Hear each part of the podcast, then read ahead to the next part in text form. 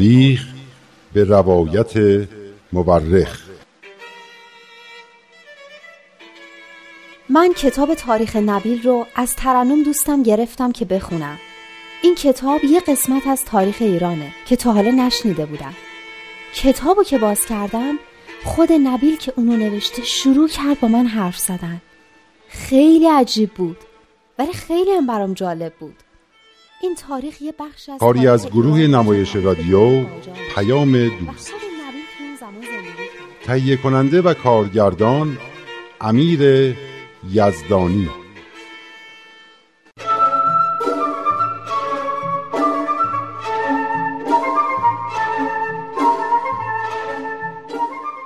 این کتاب حضرت بهاءالله از آقای فیزی این هم کتابی که جناب نبیل نوشتند مطال الانوار البته مطالع الانوار خلاصه کتاب اصلی است که بنده نوشتم و وقایع را تا کمی بعد از شهادت حضرت باب و زندانی شدن حضرت بهاءالله در سیاهچال تهران و تبعید ایشان به بغداد را در بر می‌گیرد. او یعنی کتاب شما در اصل خیلی مفصل تره درسته؟ بله آن کتاب تا پایان حیات حضرت بهاءالله را در بر می‌گیرد. چرا ترنم اونو به من نداد تا بخونم؟ فردا که رفتم مدرسه بهش میگم برام بیاره. خدا کنه کتاب اصلی شما رو داشته باشه. مطمئن هستم که دوست شما آن کتاب را ندارد. چون اصلا آن کتاب چاپ نشده. همه همین خلاصه ای را دارند که شما هم دارید. الله یک روز آن کتاب هم منتشر خواهد شد.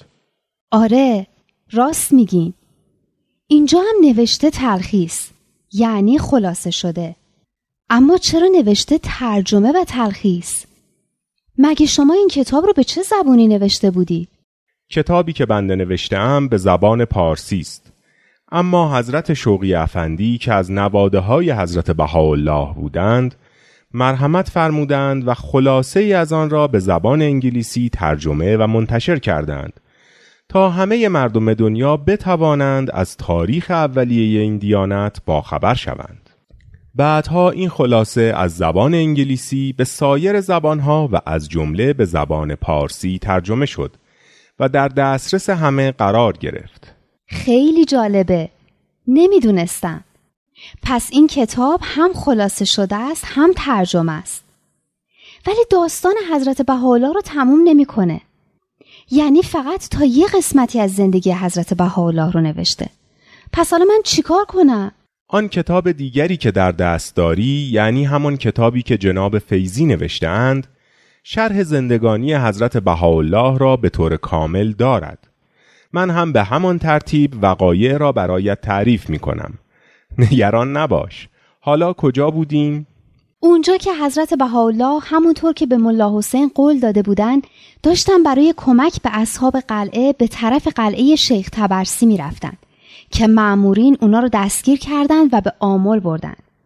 حاکم آمل برای حمله به ملا حسین و یارانش که در مقبره شیخ تبرسی پناه گرفته بودند رفته بود و تو شهر نبود. نایب الحکومه وقتی حضرت بهاءالله رو در میون دستگیر شده ها دید پشیمون شد و تصمیم گرفت هر طوری که هست ایشون از دست ملاها نجات بده. اما ملاها که توی جلسه بحث بیان حضرت علی رو به جای بیان حضرت باب گرفته بودن و ازش غلط هم گرفته بودن و حسابی آبروشون رفته بود دست بردار نبودن. می‌خواستن یه بلوایی راه بندازن و دست جمعی حضرت بهاءالله رو بکشن. اما نایب الحکومه و ماموراش هر طوری بود ایشونو نجات دادن. نایب الحکومه هم اسمش لاریجانی بود. یه چیزی لاریجانی. محمد تقیخان لاریجانی بله محمد تقی لاریجانی این آقای محمد تقی خان لاریجانی آدم خوبی بود و حضرت بهاءالله رو به خونه خودش برد و خیلی هم ازشون پذیرایی می‌کرد و بهشون احترام میگذاشت اما خیلی از رئیس خودش که حاکم آمل بود و اونم لاریجانی و از قوم و خیشاش بود میترسید. اسم حاکم آمل هم عباس قلی خان لاریجانی بود. بله.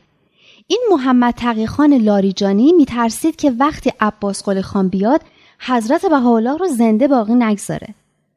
اما حضرت بهاءالله سعی می‌کردن خیالش رو راحت کنن و بهش می‌گفتن خدایی که منو از دست ملاها نجات داد و دل تو رو نسبت به من نرم کرد باز هم منو حفظ می‌کنه. تا اون شبی که سر و صدا بلند شد و معلوم شد که جناب بله جناب عباس قلی خان لاریجانی به شهر برگشته. حالا بقیهش رو بگی بله حضرت بهاءالله به این حقیر فرمودند که آن شب در به منزل را که باز کردند معلوم شد حاکم از قلعه به آمل برگشته. چون خبر گرفتاری ما را شنید کسانی که ما را مورد اذیت و آزار قرار داده بودند به شدت و سختی سرزنش کرد و با لحن توبیخامیز فریاد زد و با آنها گفت چرا گذاشتید این ستمکاران با میهمانی که دستگیر شده و قدرت دفاع از خود ندارد اینگونه رفتار کنند؟ چرا می‌خواستید این میهمان بزرگوار را بکشید؟ چگونه علما و سایر اشرار ادعای خود را بر ایشان ثابت کرده بودند. اگر علما راست می‌گویند که حامی اسلام هستند و احکام اسلام را عمل می کنند خوب است به قلعه شیخ تبرسی بروند و در آنجا اسلامیت خود را ثابت کنند و از دین اسلام که مدعی حفظان هستند دفاع کنند. عجب! این حرفا از آدمی که خودش رفته بوده به قلعه شیخ تبرسی حمله کنه و یه عده بیگناه رو بکشه خیلی بعید بوده حقیقت این بود که عباس قلی خان لاریجانی از دیدن شجاعت اصحاب قلعه حیرت کرده بود قبل از اینکه به قلعه برود اهمیتی برای اصحاب قائل نبود و فکر می کرد به آسانی آنها را شکست می دهد. اما وقتی رفت و آنها را به چشم خود دید از غرور و خودخواهیش کم شد و خشم و خشونتش از بین رفت. به همین دلیل وقتی وارد آمل شد با کمال خضوع و احترام به حضور حضرت بهاءالله رفت و از بدرفتاری و زشت کرداری مردم آمل معذرت خواهی کرد. طوری شده بود که شخصیت و مقام خود را فراموش کرده بود و مدام از جناب ملا حسین تمجید و تعریف می کرد و مهارت و شجاعت و عزت نفس ایشان را می ستود. بعد از چند روز هم وسیله ای فراهم کرد و حضرت بهاءالله و همراهان ایشان را به تهران فرستاد. پس خدا رو شکر همه چیز به خیر گذشت. بله اما این ماجرا باعث شد که حضرت بهاءالله نتوانند خود را به قلعه برسانند و به یاری اصحاب بپردازند تقدیر الهی چیز دیگری بود بله. حضرت بهاءالله همونی بودند که حضرت باب بهشون بشارت می‌دادند و قرار بود دیانت جدیدی رو بیارن. ولی اون موقع کسی نمی‌دونست. کسی نمی‌دانست به جز معدودی که از همان روزها پی به مقام بلند حضرت بهاءالله برده بودند.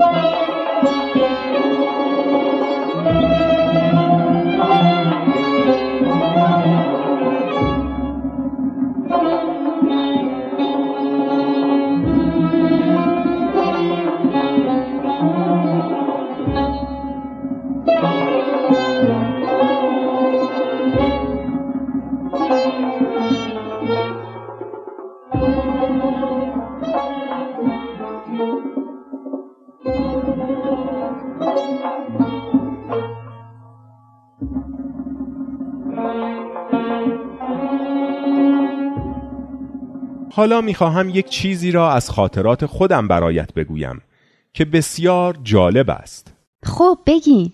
اول را بگویم که بعد از اینکه دعوت حضرت باب آشکار شد ایشان را از شهری به شهری و از زندانی به زندانی منتقل کردند تا روزی که در سربازخانه تبریز به شهادت رساندند. اینها را فکر کنم خودت میدانی. بله شما یه اشاره های کردین. ترنم هم یه چیزایی به هم گفته. آخرین جایی که حضرت باب قبل از اینکه در تبریز به شهادت برسند در آن زندانی بودند قلعه چهریق بود. این چهریق کجا بود؟ قبلا اسمشو نشنیده بودم. چهریق روستایی بود در کنار شهر سلماس در آذربایجان در مرز ایران و ترکیه. قلعه چهریق هم بر بالای کوه بود و رودخانه ای در کنارش جریان داشت. حضرت باب را در این محل زندانی کرده بودند تا ارتباط ایشان را با پیروانشان قطع کنند و امرشان را خاموش سازند اما روز به روز بر محبوبیت و شهرت حضرتشان افزوده می‌شد. پس زهی خیال باطل بله اما شهرت و نفوذ حضرت باب و شجاعت و قیام بابیان که در چند نقطه از ایران به دفاع از خیش برخواسته و قدرت و دلیری ای را از خود ظاهر کرده بودند باعث وحشت فوقالعاده صدر اعظم ناصرالدین شاه شد که تازه بر تخت نشسته بود و تصور کرد که با اعدام حضرت باب می تواند شعله ای را که سراسر ایران را فرا گرفته بود خاموش کند. صدر اعظم اول ناصرالدین شاه؟ یعنی امیر کبیر؟ اما همه میگن که اون آدم خوبی بود. امیر کبیر با آنکه صدر اعظم لایقی بود در این مورد دچار اشتباه بسیار بزرگی شد و فرصت بینظیری را که برای احیای فرهنگی و عمران و آبادانی ایران به وجود آمده بود از دست داد.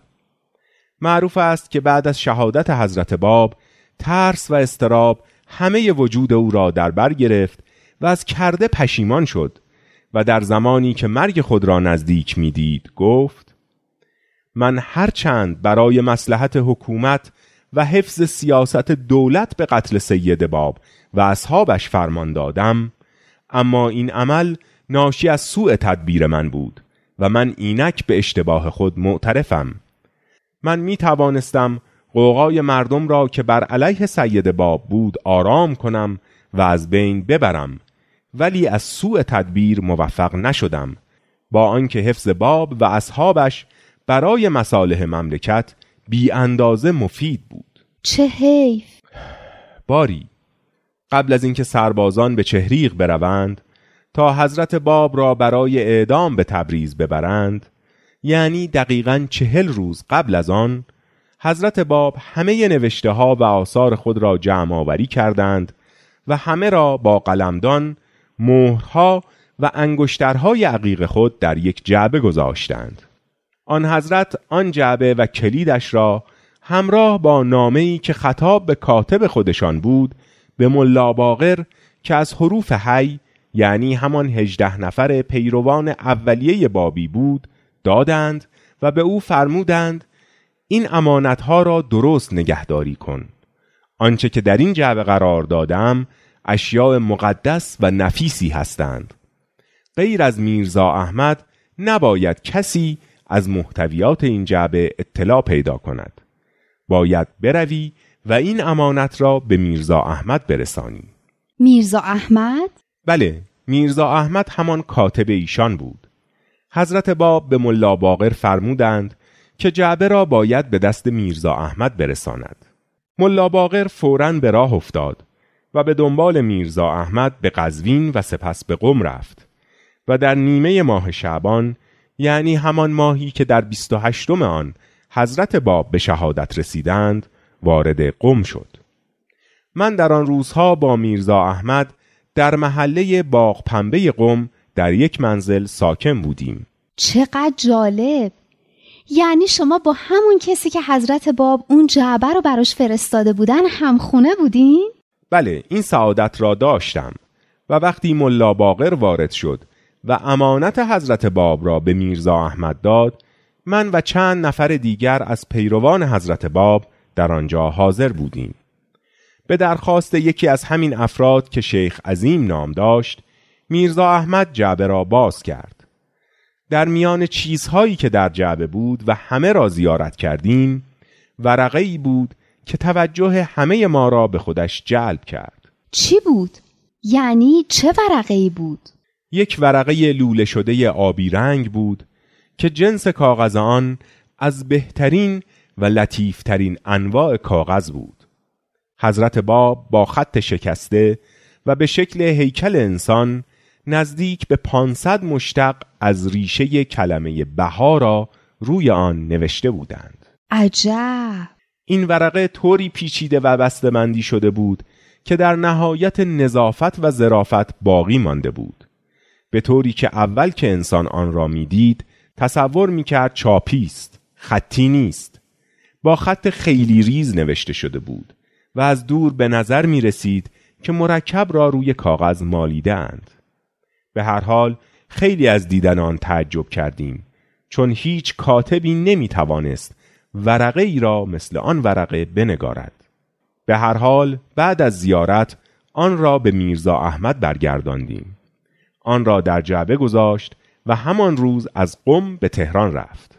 وقتی که می‌خواست برود به ما گفت از نامه حضرت باب تنها چیزی که می‌توانم به شما بگویم این است که فرمودند این امانت را در تهران به دست جناب بها بدهم یعنی حضرت بهاءالله چقدر جالب. حضرت باب در آخرین روزهای زندگیشون همه نوشته ها و همه مهرها و انگشترهای خودشون رو برای حضرت بهاءالله فرستادن. با اون ورقه آبی زیبا. دیگه قشنگ معلوم بوده که دلشون کجا بوده.